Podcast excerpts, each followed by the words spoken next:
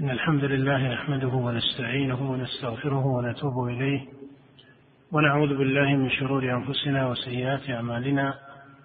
من يهده الله فلا مضل له ومن يضلل فلا هادي له. وأشهد أن لا إله إلا الله وحده لا شريك له. وأشهد أن محمدا عبده ورسوله صلى الله عليه وآله وصحبه وسلم تسليما كثيرا.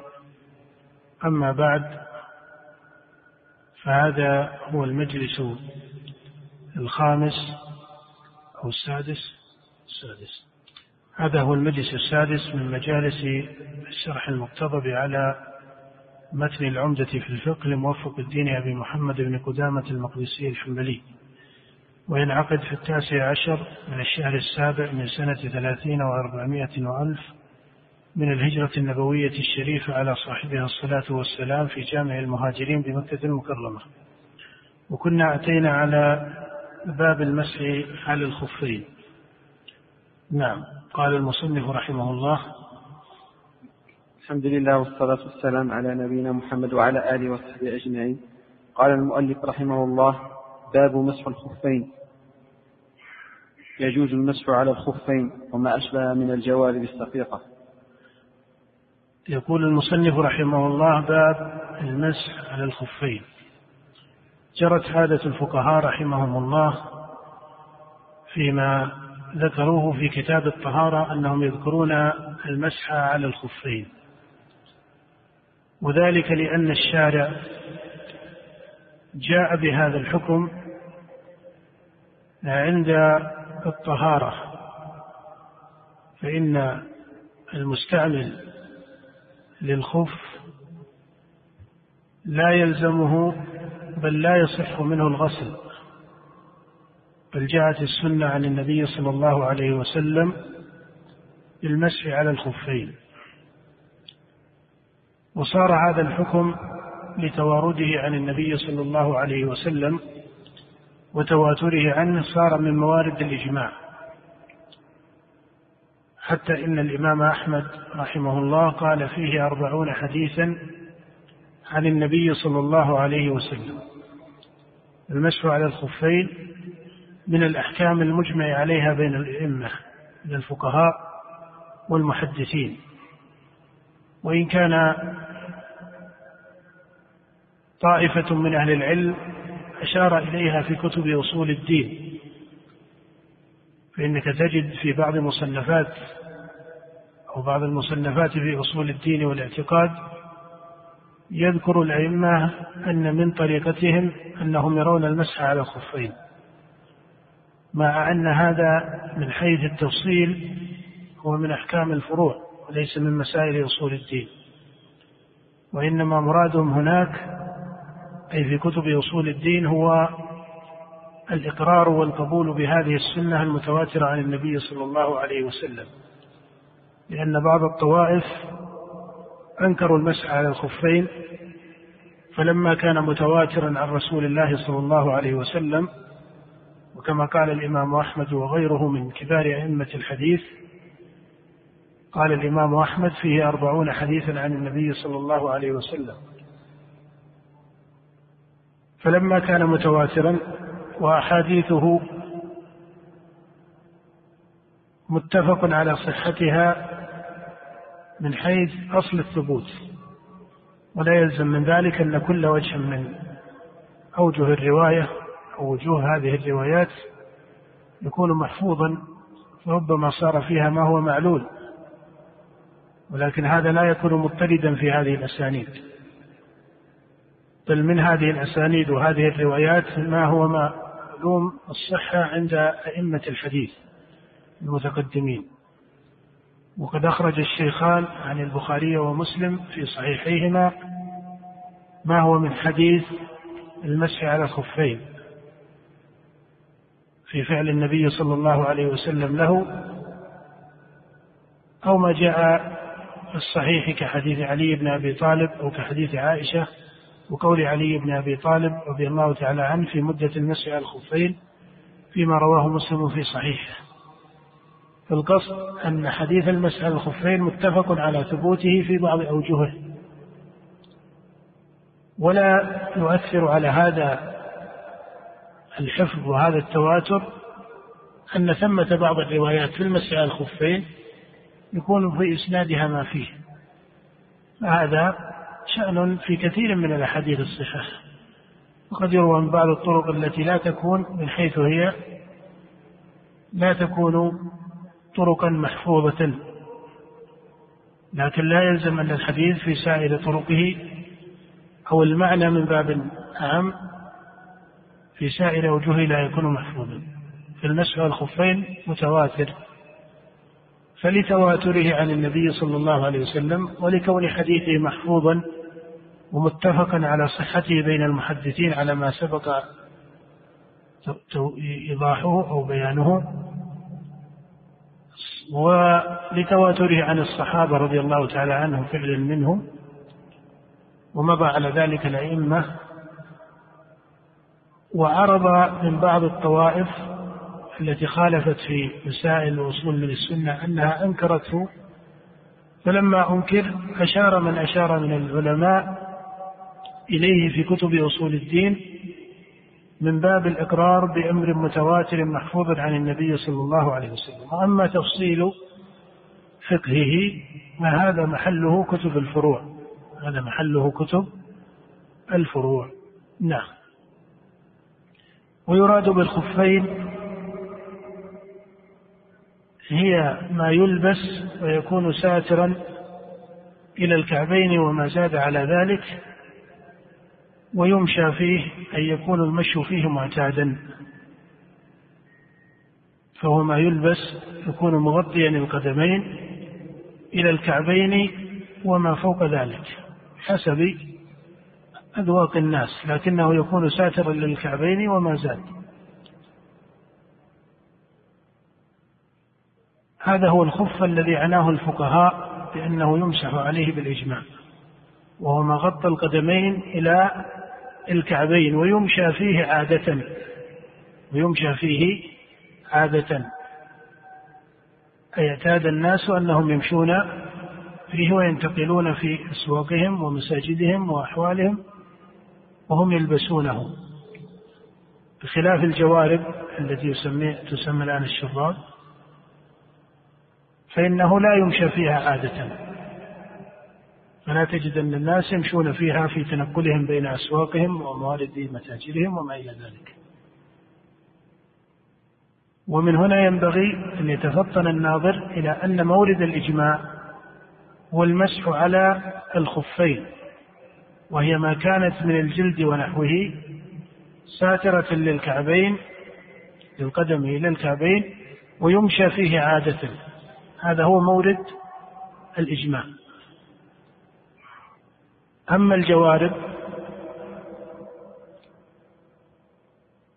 وهي الشراب بحسب اختلاف مراحل التاريخ في تسميتها أو ما يقاربها من الصفات وقد استعمل الفقهاء بعض الأسماء كالجوارب والجراميق ونحو ذلك وبعض هذه التسميات ليس عربيا أصلا فالقصد أن هذا النوع وهو ما ليس خفا وإنما هو من جنس هذه الجوارب هذا ليس على مورد الإجماع ليس على مورد الإجماع بل فيه شيء من الخلاف في صحة المسح عليه. هذا سيأتينا إن شاء الله. إنما الناظر في هذا النوع من المسائل مميز المراد في كلام الفقهاء لما ذكروا الخفين والإجماع في ذلك. الإجماع محله في الخف وهو الساتر عندهم للقدم إلى الكعبين ويمشى فيه عادة. هذا الذي يسمى في العرف خفا وهو على هذا الصفة هذا الذي اتفقوا على المسح عليه وتواتر عن النبي ذلك. أما الجوارب ففي كلام الفقهاء بعض الخلاف في حكمها. قال يجوز المسح على الخفين هذا بالإجماع. عرفنا صفة الخف المقصود عندهم. قال وما قال رحمه الله وما أشبههما من الجوارب الصفيقة التي تثبت في القدمين. وما أشبههما أي أشبه الخفين من الجوارب الصفيقة وهي ما كانت من قطن أو كتان أو غير ذلك الصفيقة ليخرج الجوارب التي تصف البشرة. فإن الذي يصف البشرة عندهم لا يكون ساترا لمحل الفرض وهم يشترطون في المسح على الخفين بعض الشروط لكن أخصها أخص الشروط عندهم شرطان. أن يكون ساترا لمحل الفرض وأن يلبسها على طهارة. أن يكون ساترا لمحل الفرض بمعنى ساترا للقدم محل الفرض يراد به هنا القدم إلى الكعبين. فيكون ساترا لمحل الفرض ويلبسها على طهارة كاملة على طهارة ماء بمعنى يتوضأ وبعد تمام وضوءه يمسح على الخفين فإذا ما لبسها على طهارة كاملة وهي ساترة لمحل الفرض فقد تم الشرط. هناك بعض المسائل في الشرط الأول وهو قولهم أن يكون ساترا لمحل الفرض فيما لو كان مخرما أو فيه شيء من الشق أو الثقب أو نحو ذلك فهل هذا يكون مؤثرا أو لا يكون مؤثرا؟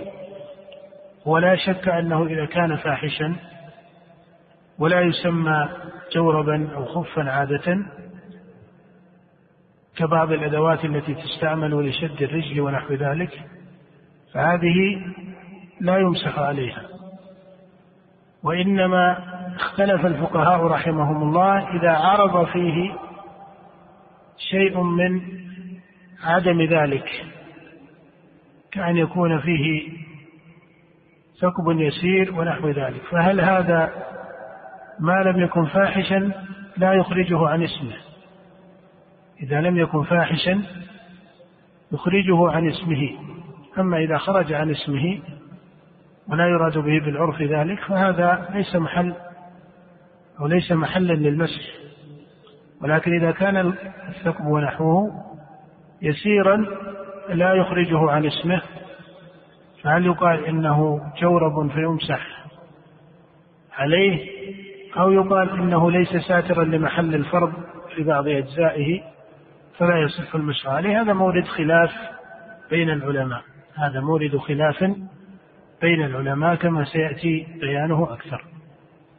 قال هنا وما أشبههما أي الخفين من الجوارب الصفيقة أي التي لا تصف البشرة. رحمك الله. فإن كانت تصف البشرة فالجمهور من العلماء لا يرون صحة المسح عليها. الجمهور من العلماء لا يرون صحة المسح عليها.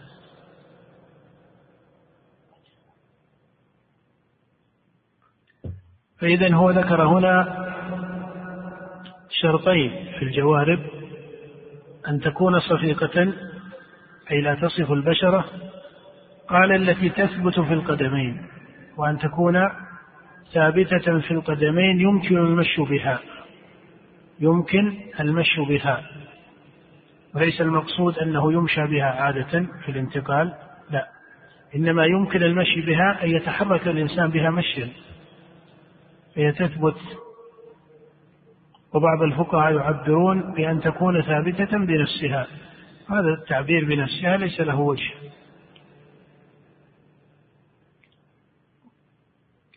إنما تكون ثابتة يمكن مشيه بها.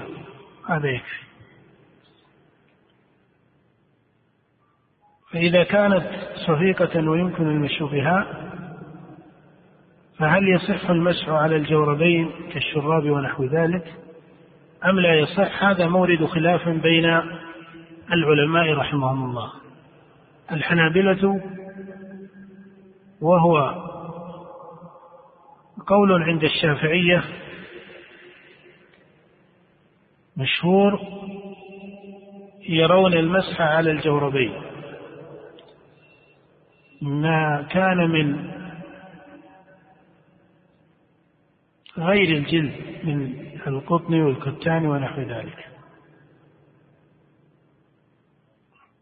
وإن كانت عندهم لا تسمى خفا.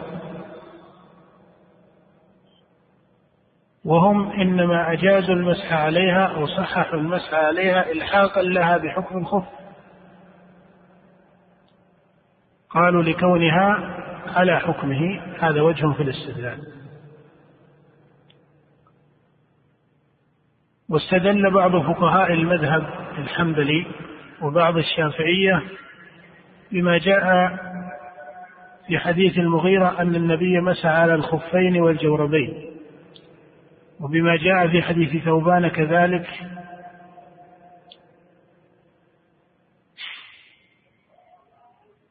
والصحيح أنه لا يثبت عن النبي صلى الله عليه وآله وسلم في المسح على الجوربين حديث. إنما الثابت عنه المتواتر في الصحيحين وغيرهما مسحه على الخفين. أما الجوارب فلم يصح فيها عن النبي صلى الله عليه وسلم حديث وإنما كانت حجة الإمام أحمد ومن قال من المتقدمين بالمسح على الجوربين كانت حجتهم أن جملة من الصحابة ثبت عنهم بالأسانيد الصحيحة أنهم كانوا يمسحون على الجوارب. وإلا فإن المرفوع إلى الرسول عليه الصلاة والسلام وإن كان من أهل العلم من حسن بعض أوجه المرفوع في المسح على الجوربين أو صححه كما ذكر ذلك بعض الحفاظ المتأخرين إلا أن الأظهر من حيث الرواية أنه لم يثبت عن النبي صلى الله عليه وسلم في المسح على الجوربين حديث. وما ذكر من ذلك فإنه ليس بمحفوظ بل فيه وجه من الإعلال كحديث المغيرة ونحوه. وإنما الحجة في ذلك من حيث الأثر بفعل الصحابة فإن كبارا من الصحابة رضي الله تعالى عنهم وبعضهم نقل ذلك عن تسعة من الصحابة بل نص الإمام أحمد رحمه الله في بعض أجوبته لما سئل عن المسح على الجوربين وقيل يا أبا عبد الله تذهب إليه؟ قال نعم هو عن تسعة من أصحاب النبي صلى الله عليه وسلم. ومن فقه الإمام أحمد أنه لما ذكر وجهه أي وجه المسح على الجوربين أضاف ذلك إلى من؟ إلى فعل إلى فعل الصحابة. وكأن هذا إشارة منه إلى أن المرفوع في ذلك عنده ليس ليس بمحفوظ أي ليس بصحيح. فهذا جاء في أجوبة الإمام أحمد أنه قيل له تذهب إلى المسح على الجوربين قال نعم هو عن تسعة من أصحاب النبي صلى الله عليه وسلم. وممن نقل عنه ذلك ابن عباس وابن عمر وعلي بن أبي طالب وجماعة من الصحابة. فهو ثابت عن نفر من الصحابة. وهم لهم فقه رضي الله عنهم. فلما كان ثابتا عن هؤلاء النفر من الصحابة وكان على معنى الخف في وجهه ألحقه طائفة من المحدثين والفقهاء به في حكمه. وهذا مذهب الإمام أحمد وقول مشهور في مذهب الإمام الشافعي. وأما على مذهب مالك وأبي حنيفة فإن حقيقة لهم عندهم أنه لا يمسح على الجوارب وهي ما كان من قطنا أو كتانا ونحو ذلك. إنما يقولون إذا كانت مجلدة أو على صفة الخف أو يمشى بها عادة وما نحو ذلك من الصفات. فإذا دخلتها هذه الصفات عندهم فكانت مجلدة وما إلى ذلك صححوا المسح عليها ولكنها في هذه الحال ربما خرجت عن المعنى الذي يراد هنا. إنما المراد هنا ما اعتاده الناس اليوم من هذه الألبسة التي تلبس وتكون مصنوعة من اليسير من المواد بمعنى أنها لم تتخذ للمشي بها عادة. تكون من القطن أو من الكتان أو نحو ذلك أو من الصوف المرخم اليسير فهي لا يراد بها عادة وعرفا المشي بها فليست خفا بالإجماع. فهل يصح المسح عليها؟ الأظهر المسح عليها لفعل الصحابة رضي الله تعالى عنهم ولأنها على معنى الخف ولأنها على معنى الخف. ولكن يعلم هنا أنها مورد خلاف أنها مورد خلاف. ومن ترك المسح عليها فهو ليس كمن ترك المسح على إيش؟ على الخفين هذا محل يعني يحسن بطالب العلم أن يكون فطنا في التمييز بين هذه المسائل. وهنا ترى أن مذهب الإمام أحمد في مثل هذا النوع من الرخص على اعتبار أن المسح على الخفين هو من باب الرخص وهذه مسألة خلاف بين العلماء هل هو من باب الرخص أو ليس من باب الرخص؟ لكن هو في الجملة بمعنى الرخصة العامة التي هي يراد بها التيسير والتخفيف من الشارع ترى أن مذهب الإمام أحمد هنا أيسر المذاهب الثلاثة إلا على ما حكي في مذهب الإمام الشافعي. وهذا يبين لك أن ما يذكره بعض الباحثين ولا سيما ربما من غير المتخصصين في علوم الشريعة من رمي واحد من المذاهب الفقهية بصفة من السقط أو بصفة من النقص فإنه لا يكون مبنيا على علم. ربما قال بعضهم إن مذهب الإمام أحمد فهو من المذاهب المتشددة في الأحكام وهذا يعبر عنه بصفة أو بأخرى. وربما قيل عن مذهب أبي حنيفة إنه مذهب بني على غير على غير أصول من الرواية والأثر ونحو ذلك. وربما قيل عن مذهب مالك ما قيل. هذه المجازفات حقيقة من الإطلاق لا يطلقها فقيه عارف. والذي نقوله هنا أن هذه المذاهب الأربعة وهي مذهب أبي حنيفة ومالك والشافعي وأحمد رحمهم الله تعالى كلها مذاهب فقهية معتبرة بإجماع أئمة المسلمين من حيث فقه أصحابها ومن حيث إمامة أصحابها فإنهم من أخص أئمة المسلمين الذين عرفوا بالعلم وعرفوا بالديانة واستفاض علمهم وفضلهم. وجاء أصحابهم من أئمة الحنفية والمالكية والشافعية والحنبلية فبسطوا ونشروا فقههم وصنفوا المصنفات في هذا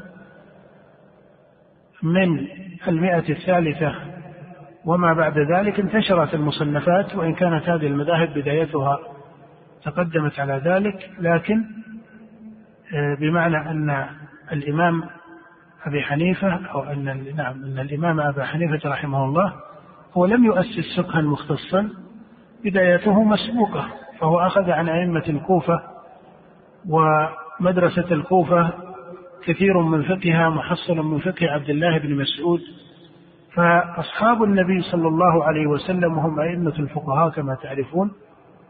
آه، انتشروا في الأمصار ولا سيما في خلافة أمير المؤمنين عمر رضي الله تعالى عنه.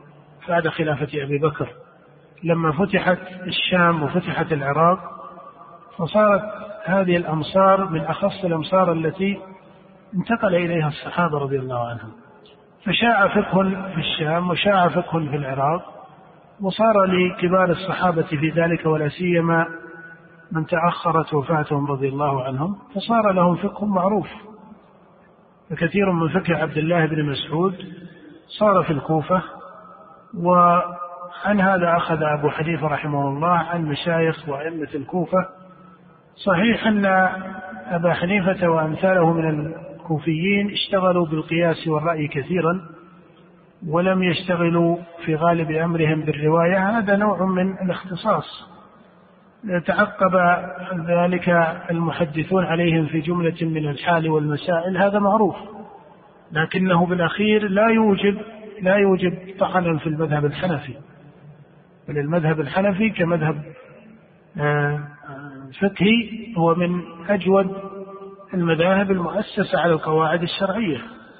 ويقال مثله في المذهب المالكي أو المذهب الحنبلي أو المذهب الشافعي فكلها مذاهب مصححة القواعد في الجملة بمعنى أنهم بنوا على أصول الأدلة الشرعية الصحيحة فاتفقوا على الاستدلال بالكتاب والسنة وإيش والإجماع. وهذه هي أصول الأدلة الشرعية. ولما جاءوا لما سماه الأصوليون بالدليل المختلف فيه كالقياس وقول الصحابي والاستحسان وعمل أهل المدينة ونحو ذلك اختلفوا. فتجد أن الإمام أحمد مثلا غلب في فقهه العمل بفتوى الصحابة وأقوال الصحابة. وتجد أن أبا حنيفة كثر في فقهه العمل بدليل القياس. وتجد أن مالكا كثر في فقهه الاستدلال بعمل أهل المدينة. فهذا النوع من الأدلة في أصله ليس دليلا واجبا مجمعا عليه بصريح أو متواتر الدليل.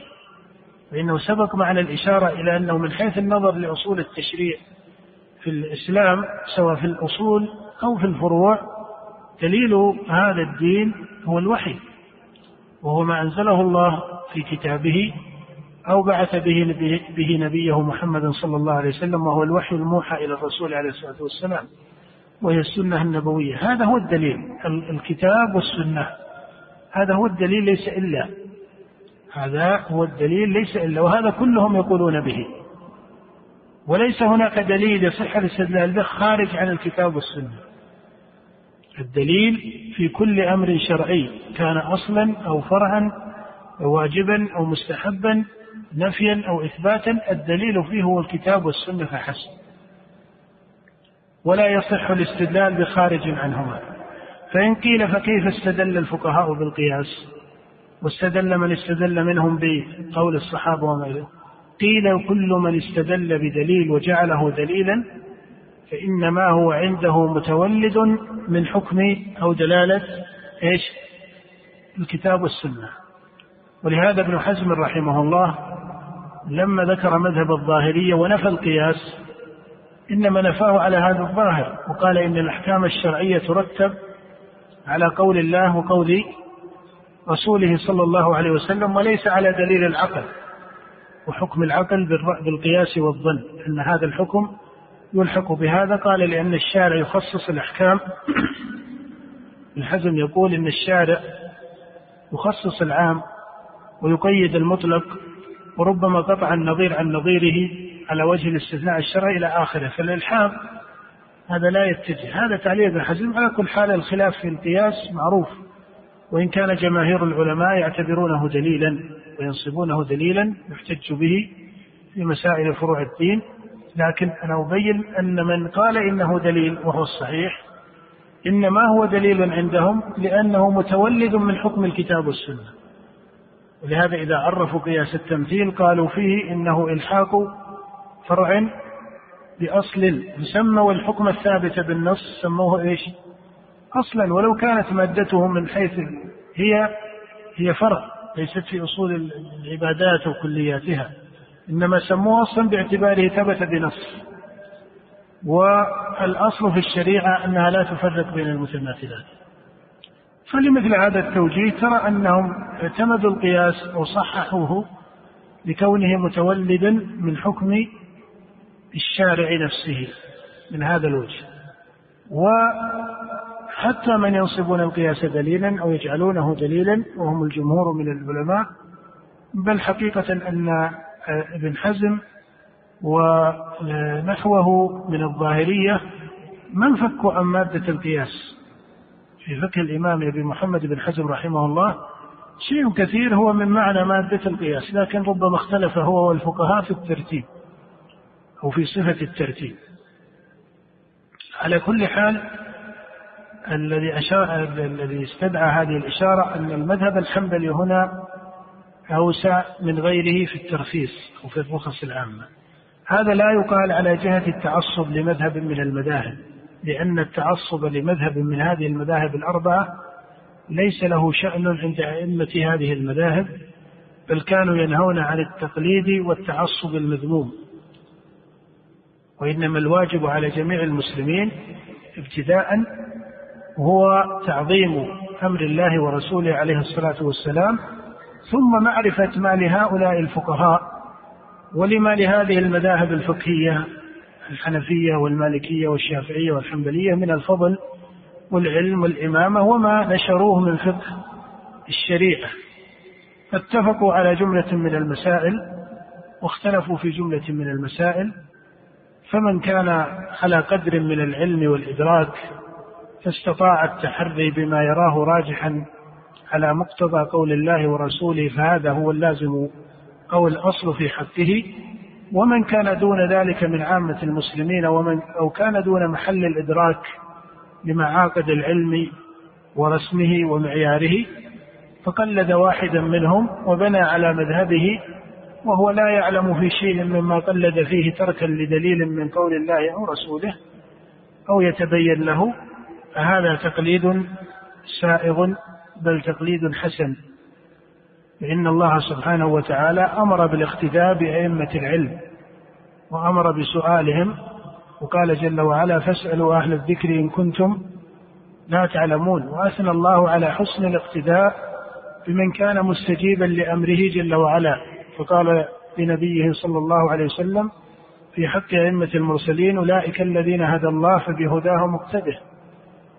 فالمستجيب لله ورسوله يشرع لمن لم يكن أهلا للعلم أو لا يستطيعه لكونه عاميا أو غير بصير الإدراك أن يقلد من شرع الله تقليدهم وهم أئمة العلم وهم الربانيون من العلماء الذين عرفوا بالإمامة بسعة الفقه وسعة الإدراك والعلم بأصول الشريعة وفروعها وآثار النبي صلى الله عليه وسلم وهديه وسنته لكن هذا التقليد لا يجوز أن يكون تعصبا يوالى ويعاد عليه ولا يجوز أن يفرق به المسلمون من جهة أخرى ولا يجوز أن يقع على جهة التكلف أيضا أو أن يترك الواحد من المسلمين أيا كانت قدرته العلمية أن يترك ما يظهر له من عالم آخر أنه على وفق قول الله ورسوله.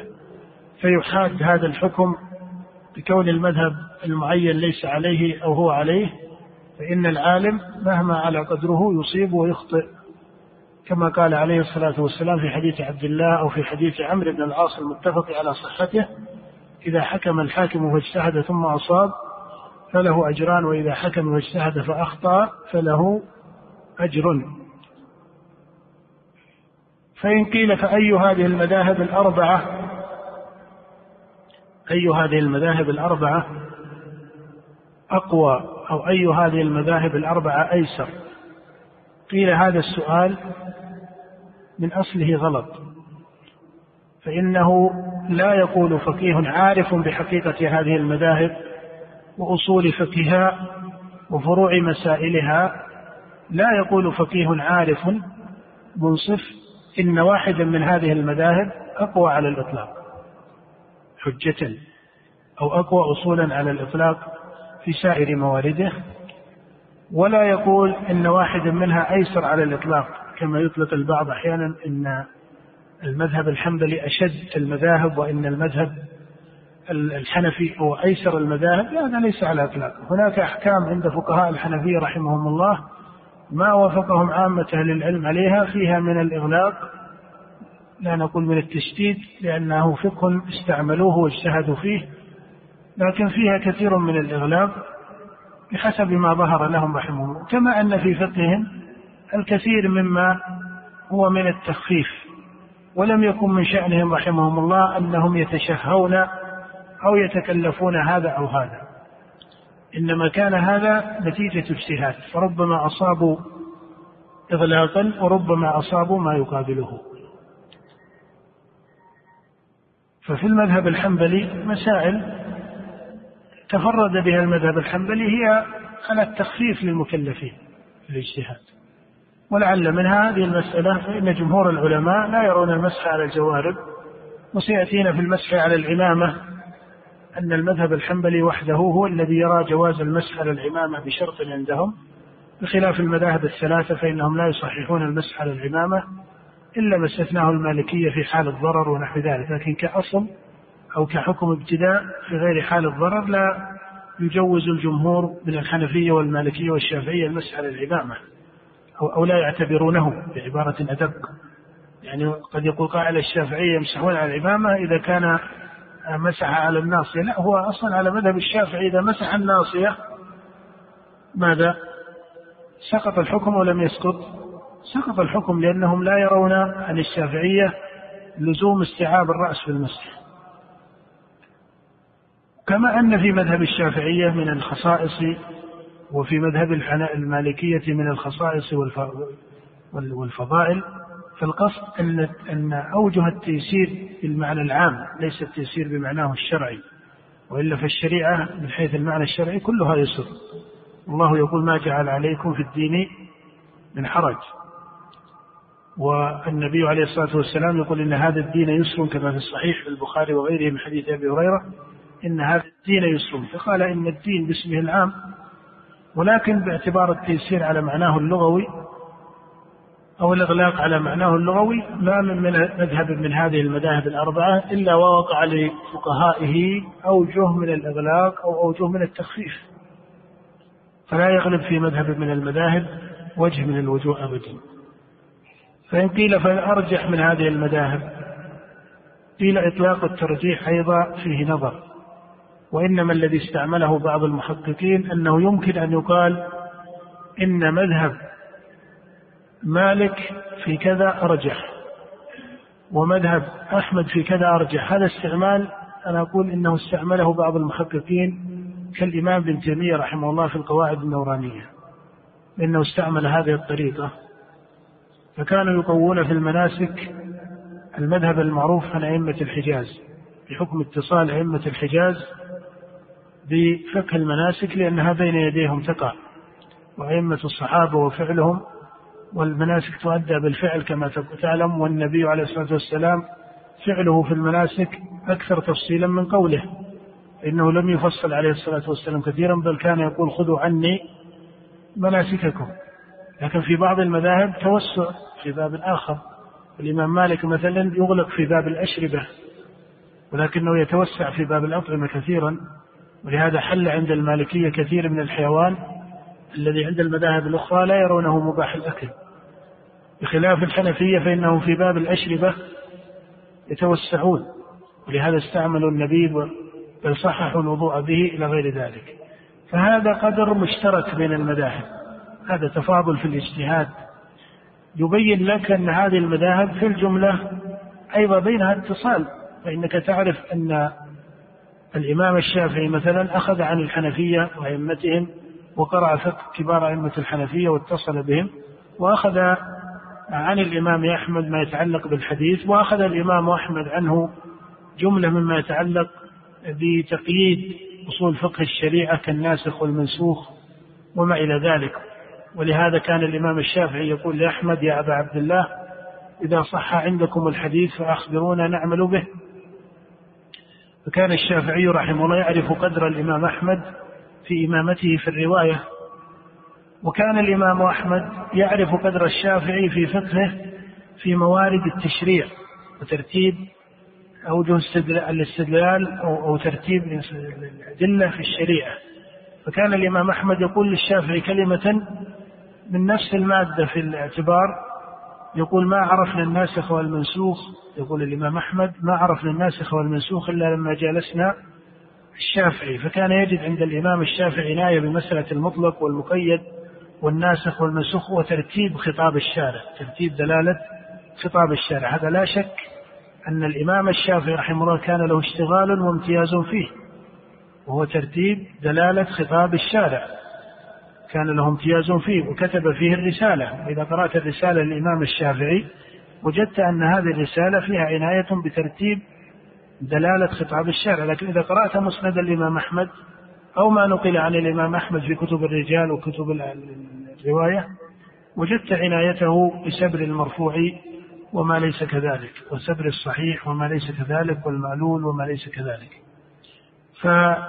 فعلى فقه معروف للإمام أحمد رحمه الله حفظ عنه وصار له مذهب وشأن. فالقصد أن هذه المذاهب هي مذاهب خير لكن مما يوصى به عامة المسلمين أن يتحروا في هذه المذاهب ما كان عليه أئمة المذاهب وهم مالك والشافعي وأبو حنيفة وأحمد ما كانوا عليه من العناية بالأثر العناية بالدليل العناية بالفقه العناية بالسنة واتباعها وهدي النبي صلى الله عليه وسلم إلى نحو ذلك من المعاني. نعم. قال رحمه الله والجرانيق التي تجاوز الكعبين في الطهارة الصغرى. قال في الطهارة الصغرى أي أن المسح على الخفين لا يستعمل إلا في الطهارة الصغرى. فلو مسح على الخفين في الجنابة ما صح مسحه. فإن الطهارة يقسمها الفقهاء رحمهم الله إلى الطهارة الصغرى والطهارة الكبرى. كما قالوا عن الحدث حدث أصغر وحدث أكبر. فالحدث الأصغر هو الناشئ عن النوم والبول والغائط ونحو ذلك. هذا الحدث الأصغر عندهم. وأما الأكبر فيريدون به الجنابة. فيريدون به الجنابة وما في حكمها. من الحدث الأكبر. ولهذا جاء في أحاديث صفوان بن عسال الذي رواه الإمام أحمد وأهل السنن وهو حديث صحيح. قال كان النبي صلى الله عليه وسلم يأمرنا إذا كنا سفرا وإذا كنا سفرا أن لا ننزع خفافنا ثلاثة أيام من غائط وبول ونوم ولكن من جنابة. هذا جاء في حديث صفوان ابن عسال وهذه مسألة مجمع عليها. نعم. قال رحمه الله يوما وليلة للمقيم وثلاثا للمسافر. مدة المسح على الخفين وما صح المسح عليه من الجوارب ونحوها أنه يوم وليلة للمقيم فليس مطلقا بل هو مؤقت.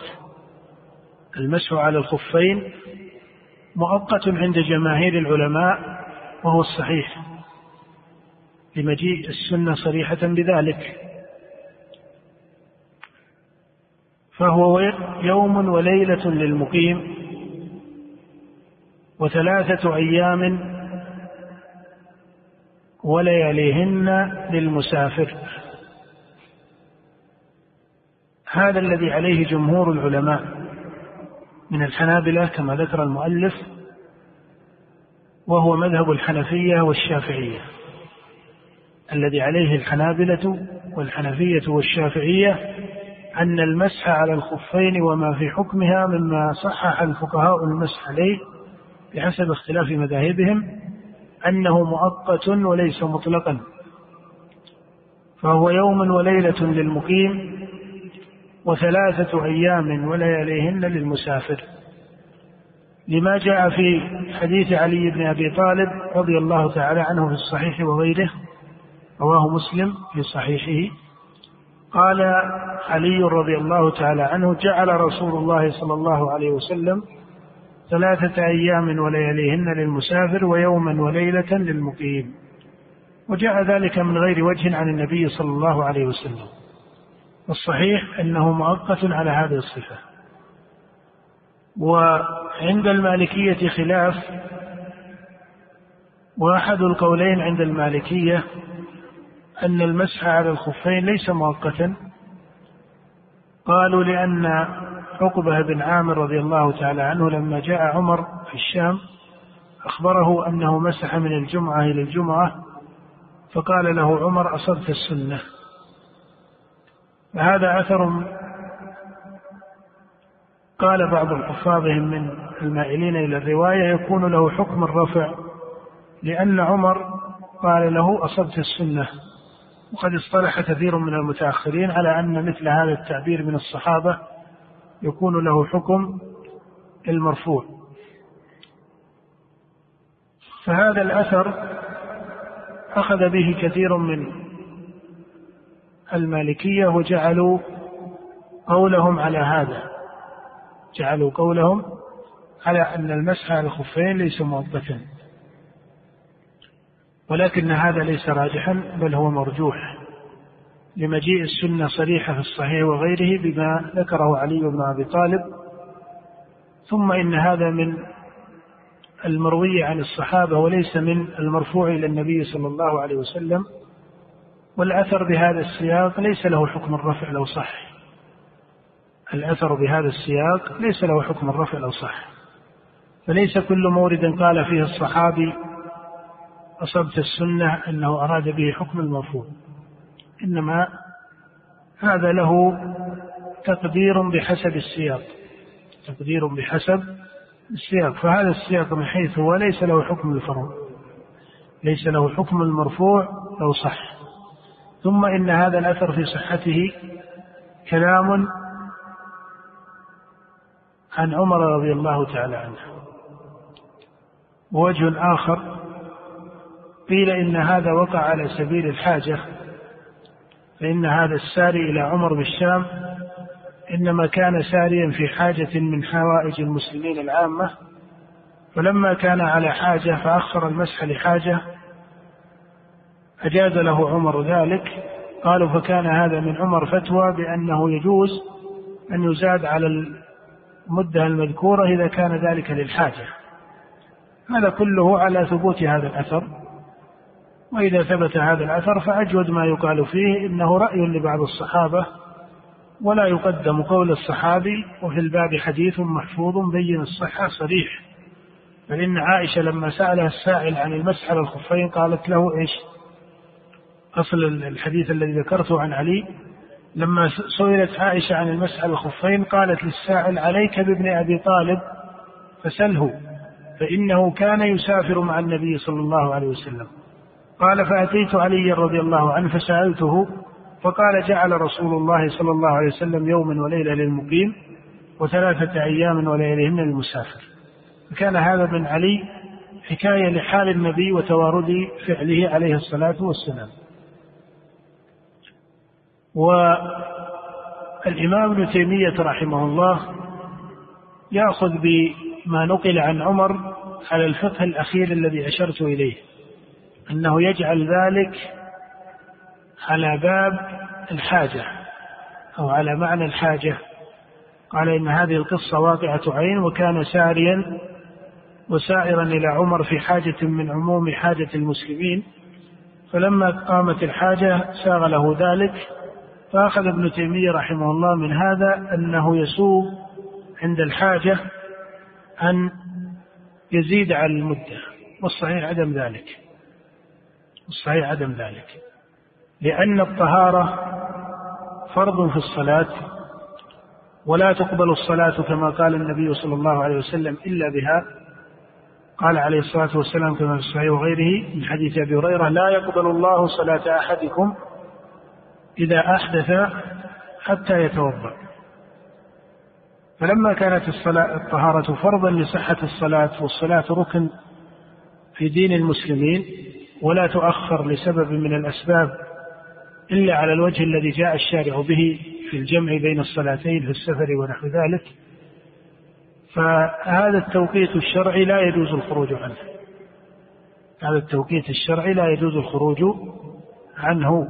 ولا سيما ولا سيما أن الوقوف للوضوء ونحو ذلك لا يقطع الحاجة ولا يزيد في حال المسافر حقيقة.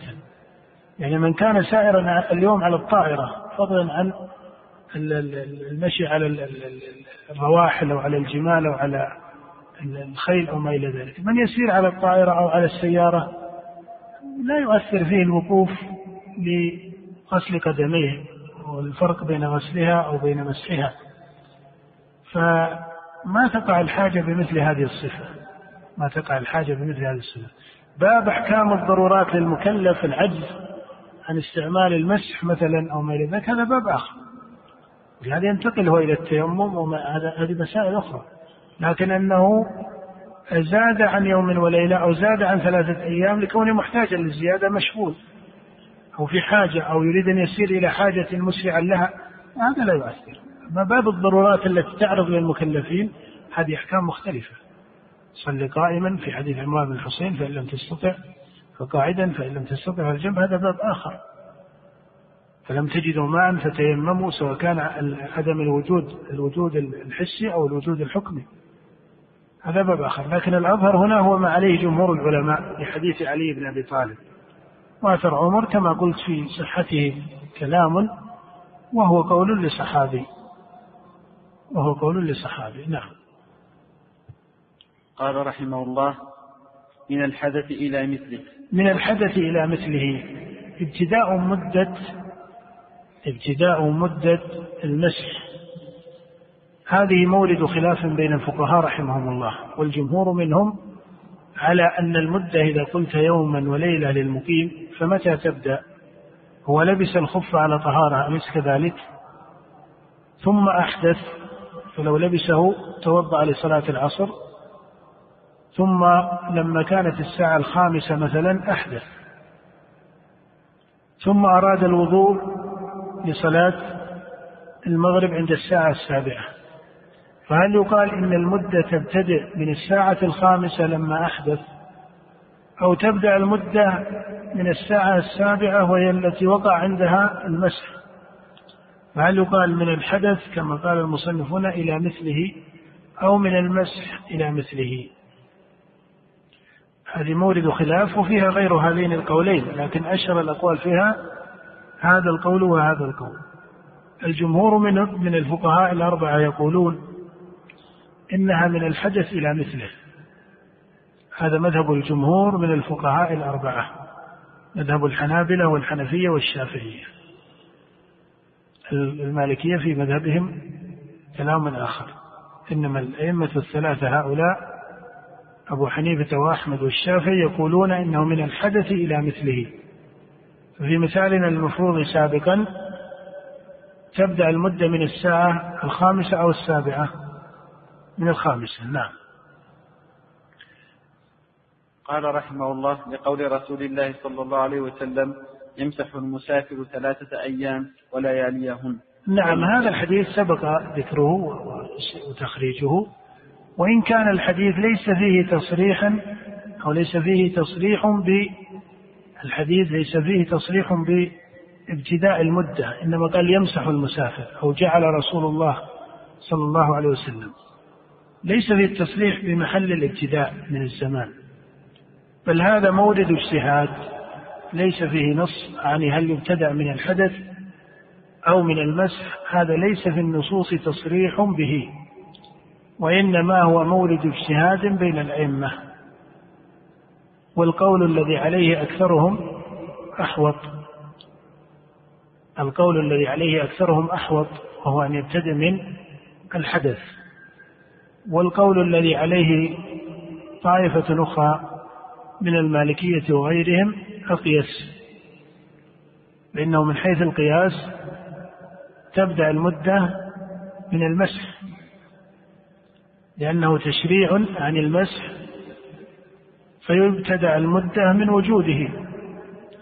فقول الأكثر أحوط وقول هؤلاء أقيس. نعم.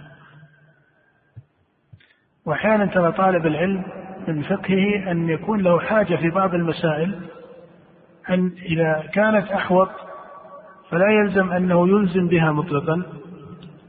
ولكن أن يعرف الناس أن هذا القول أحوط لا شك لأن من بنى على الحدث صح مسحه عند هؤلاء وعند هؤلاء لكن من حيث القياس حتى لا تغلب الأقوال بالاحتياط. يعني إنما قيل إن القول الثاني أقيس حتى لا يكون المنهج لدى الباحث أو لدى طالب العلم أنه دائما يغلب بحجة أن هذا إيش؟ أحوط هذا لا يجوز أن يكون منهجا مضطردا للعالم أو للمفتي. دائما إذا سئل عن مسألة هي خلاف بين العلماء أخذ العامة أو أخذ السائل بإيش؟ بالأغلب أو بالأشد أو بالأحوط هذا لا يجوز. لأن الشريعة هي أحكام المشرع أو أحكام الشارع فالقاعدة الأولى فيها ليس سلوك الاحتياط. إنما القاعدة الأولى فيها سلوك الاتباع البحث عن الأحرى والأقرب إلى قول الله ورسوله سواء كان هذا أيسر للمكلف أو إيش؟ أو ليس الأيسر له. فإن كان ليس الأيسر له فعجز المكلف عنه يسقط الحكم ولا يسقط. يعني قد يقول قائل لماذا لا يؤخذ بالأيسر؟ لأن الشريعة جاءت باليسر. نقول لا يجوز المفتي أن يتحرى الأغلب وبالمقابل لا يجوز المفتي أن يتحرى إيش؟ الأيسر بمعناها اللغوي أو الاصطلاحي ليس بمعناه الشرعي. فإن قال قائل أليس الأحوط هذا أكثر ديانة؟ قيل لا. بعضهم يتوهم أن الأحوط دائما يكون أكثر ديانة لا. هو الأكثر ديانة الاتباع لقول الله ورسوله هذا الديانة. وقد يقول المقابل أليس الأيسر هو الذي جاءت به الشريعة في مثل قول النبي إن هذا الدين يسر؟ قيل فرق بين تيسير الشارع وبين ما نتج من اجتهاد فصار أيسر إلى النفوس. هذا ترى محل خلط أحيانا لدى البعض. أن تيسير الشارع هذا كله متفق عليه. ولا يجوز لأحد أن يرفعه أو ينقص منه. ولهذا لما عبر بعض فقهاء الحنفية المتقدمين وهو أبو يوسف رحمه الله تروى عنه كلمة لما قال من تتبع الرخص تزندق. كلمة تزندق عندهم ما تعني الكفر والخروج من الملة مطلقا في كل استعمالاتها لكن تعني عدم الديانة أو عدم صدق التدين يعني عدم صدق يعني في قلبه مرض من كان كذلك. هو ما كان يقصد الرخص إيش؟ ماذا؟ الرخص الشرعية. الرخص الشرعية لا يجوز لأحد أن يتأخر عنها أو ينقص منها بل لا يجوز لأحد أن يتكلف تركها لا يجوز له أن يتكلف تركها. فهي رخص من الله والله سبحانه وتعالى كما قال النبي لعمر إن الله يحب أن تؤتى رخص صدقة تصدق الله بها عليكم فاقبلوا صدقته. فهذا من ما ينبغي لطالب العلم وللمسلم بعامة أن يميزه. رخص الشريعة التي جاءت الشريعة بها هذه سنن مرفوعة لا يجوز لأحد خفضها. إنما هي ليست تطابق معنى الرخص أو التيسير الذي ينتج عن اجتهاد. قد يكون مصيبا وقد يكون إيش؟ مخطئا. فمثلا لو أن أحدا تتبع الأشد في مذهب مالك أو عكس ذلك تتبع الأيسر من اجتهاد المالكية؟ لا هذا ولا هذا يصح. إنما المشروع للمسلمين بعامة وأهل العلم بخاصة أن يتتبعوا ماذا؟ أن يتتبعوا الأقرب إلى الأثر وإلى دليل الشارع من الكتاب والسنة. فأحيانا بعض طلاب العلم أو بعض العامة لمادة التدين عنده قد تكون قوية أو حديث عهد بترك معصية كبيرة أو بتوبة أو نحو ذلك ربما يتحرى لنفسه الأشد. هذا ليس منهجا مشروعا. وبالمقابل ربما تكلف البعض فأخذ يلفق تخفيفات الفقهاء. ليس على أو ليس لباعث أنها أقرب إلى الدليل وإنما هي أقرب إلى هوى نفسه.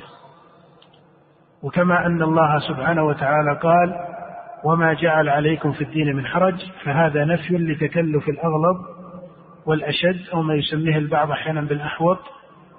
هذا منفي تتبعه اجتهادا بمثل قول الله وما جعل عليكم في الدين من حرج. فالمقابل وهو تتبع ما يجده تخفيفا في كلام الفقهاء تلفيقا بين المذاهب ليس على وجه اتباع لأثر وليس على وجه التقليد لمذهب واحد. بسائر أقواله المخفوضة والمرفوعة فهذا التلفيق الثاني كما أن الأول منفي بقول الله وما جعل عليكم في الدين من حرج فالثاني منفي بقول الله إن يتبعون إلا الظن وما تهوى الأنفس فما جعل الله حال المؤمنين اتباع إيش؟ اتباع ماذا؟ هوى النفس من يتتبع من أقوال الفقهاء ما يراه أيسر له وهو يرى أن هذا القول يظهر له مخالفة لدليل من السنة أو من الكتاب بمجرد أنه قاله فقيه هذا ليس له وجه. هذا ليس له وجه. الفقيه نعم له فضل والعالم له فضل ويعتبر قدره واجتهاده لكن لا يجوز أن يكون حجة مقطوعة عن الدليل الشرعي. فليس هذا المنهج ولا هذا المنهج يحسن. إنما الحسن هو تتبع الفقه بدليله من كلام الله ورسوله وما اعتبر من دليل لمن استطاع فمن لم يستطعه فيكون التقليد الذي أقره العلماء. كما لو أن عاميا قلد مالكا وصار على مذهب المالكية فيما هو من الإغلاق أو من ما يقابله في اجتهاد المالكية. فهذا لا تجد أنه ملفقا. على هوى نفسه. فالقصد أن من لفق على هوى نفسه تخفيفا من الاجتهاد فهو ليس على هدى. وبالمقابل من تحرى الأغلظ والأشد أو أفتى الناس به وقال هذا أدين لهم وأحوط لهم هذا احتياط ليس لا على فقه. وكما قال الإمام سفيان الثوري رحمه الله قال إنما الفقه أن تسمع بالرخصة من الثقة. فأما التشديد فيحسنه كل أحد. التشديد يحسنه كل أحد ولهذا ربما يلوح لطالب العلم في ابتداء طلبه أن الأدين هو من يجيب دائما بالأغلب فإذا سئل عن مسألة فيها قولان يميل إلى المنع أو إلى الإغلاق. مع أن هذا ولله الحمد لا نقول إنه شأن شائع في العلماء أو في طلاب العلم.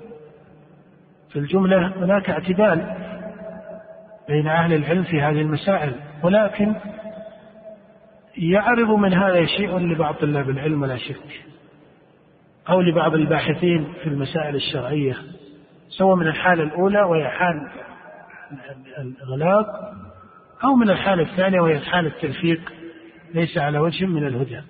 ليس على وجه من الهدى. نعم.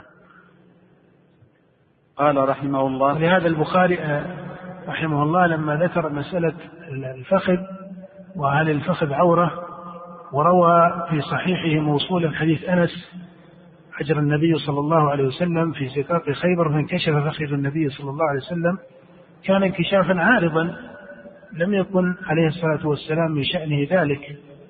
فهذا الذي عرض لا يدل من حيث الحكم الفقهي ولو كان إسناده صحيحا رواه البخاري ومسلم هو لا يدل على أن الفخذ ليس عورة إنما عرض للنبي صلى الله عليه وسلم وهو على الخيل لما أجرى في سقاق خيبر وكان في جهاد عليه الصلاة والسلام لما أجرى في سقاق خيبر انحسر شيء من الإزار عن فخذ النبي صلى الله عليه وسلم فذكره أنس. وما ذكره أنس إلا لكونه عارضا ليس على يعني لو كان من عادته أو من عادة الصحابة أو حتى من عادة العرب. العرب كانوا لا يستحسنون مثل ذلك أصلا في عوائدهم فما كان أصلا من عوائد العرب في مجالس الرجال أن يفعلوا ذلك. فلما وقع عارضا نقله أنس. هناك حديث جرهد الأسلمي ليس موصولا عند البخاري وهو مروي في بعض كتب السنة لكن البخاري ذكره معلقا غطي فخذك فإن الفخذ عورة. البخاري من حيث الإسناد ما يصل حديث جرهد إلى شرط البخاري وهو دون ذلك بكثير. لكنه ذكره معلقا ثم قال أبو عبد الله البخاري رحمه الله حديث أنس أسند وحديث جرهد أحوط وحديث جرهد أحوط. فهذا الاستعمال قد يحتاج إليه طالب العلم في بعض المسائل. فنقول في هذه المسألة هل المسح يبتدئ من الحدث أو من المسح وفعله؟ هو من الحدث أحوط ومن المسح أقيس. نعم.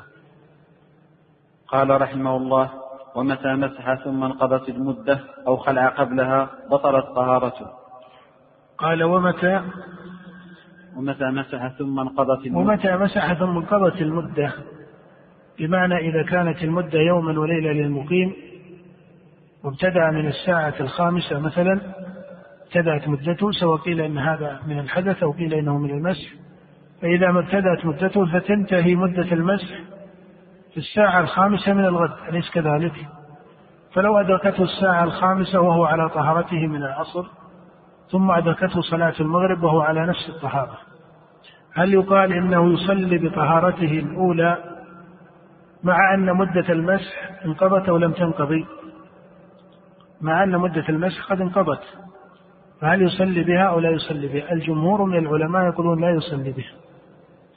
فمنهم من قال إنه لا يصلي بها لكون الطهارة قد بطلت بانقضاء المدة وهذا مذهب الإمام أحمد رحمه الله وهو من مفردات المذهب.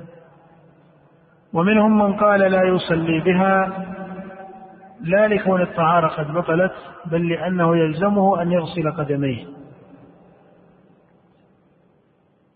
يلزمه أن يغسل قدميه.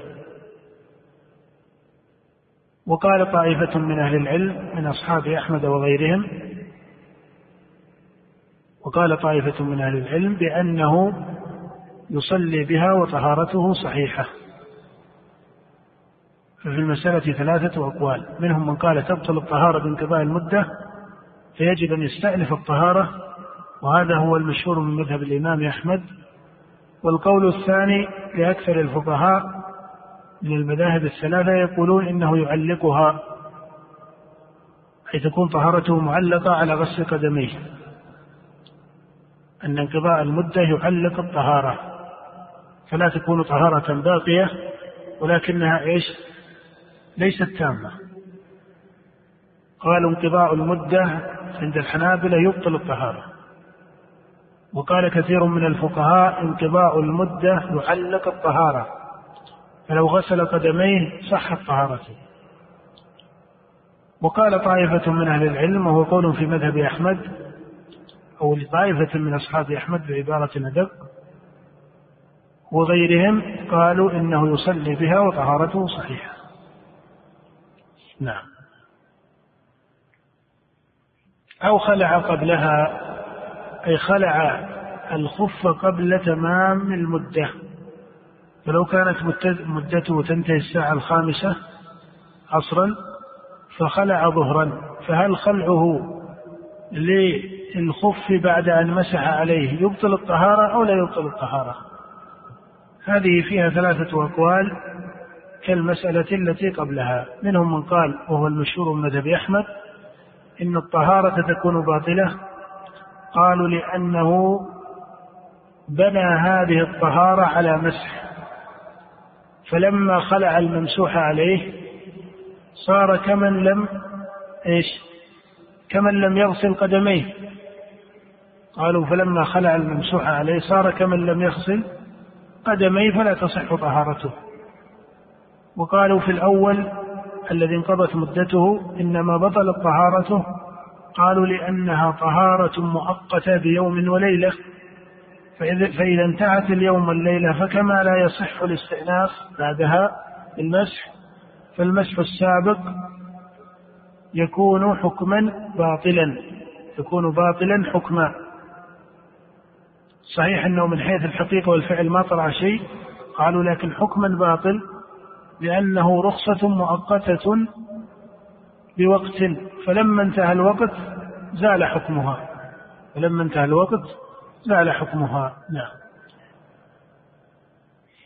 قال رحمه الله ومن مسح مسافرا ثم أقام أو مقيما ثم سافر أتم مسح مقيم. قال ومن مسح مسافرا ثم أقام. معلوم أن مدة المسافر أزيد من مدة المقيم. الفقهاء جمهورهم هنا يغلبون جانب الإقامة. فإذا مسح مسافرا ثم أقام هل يتم مسح مسافر لأنه ابتدأه مسافرا؟ الجماهير من العلماء يقولون يتم مسح مقيم لأن هذه حالته التي أدركه تمام المسح عليها وهذا وجيه. قال أو مقيما ثم سافر. عكس المسألة. لو أنه مسح وهو من أهل مكة مثلا مقيما بمكة ثم سافر فهل يقال إنه يتم مسح مقيم ففي سفره إذا انتهت يوم وليلة من ابتداء حدثه أو مسحه على الخلاف. تنتهي المدة بالنسبة له ولا بد أن يغسل القدمين بطهارة. أم أنه يتم مسح مسافر ثلاث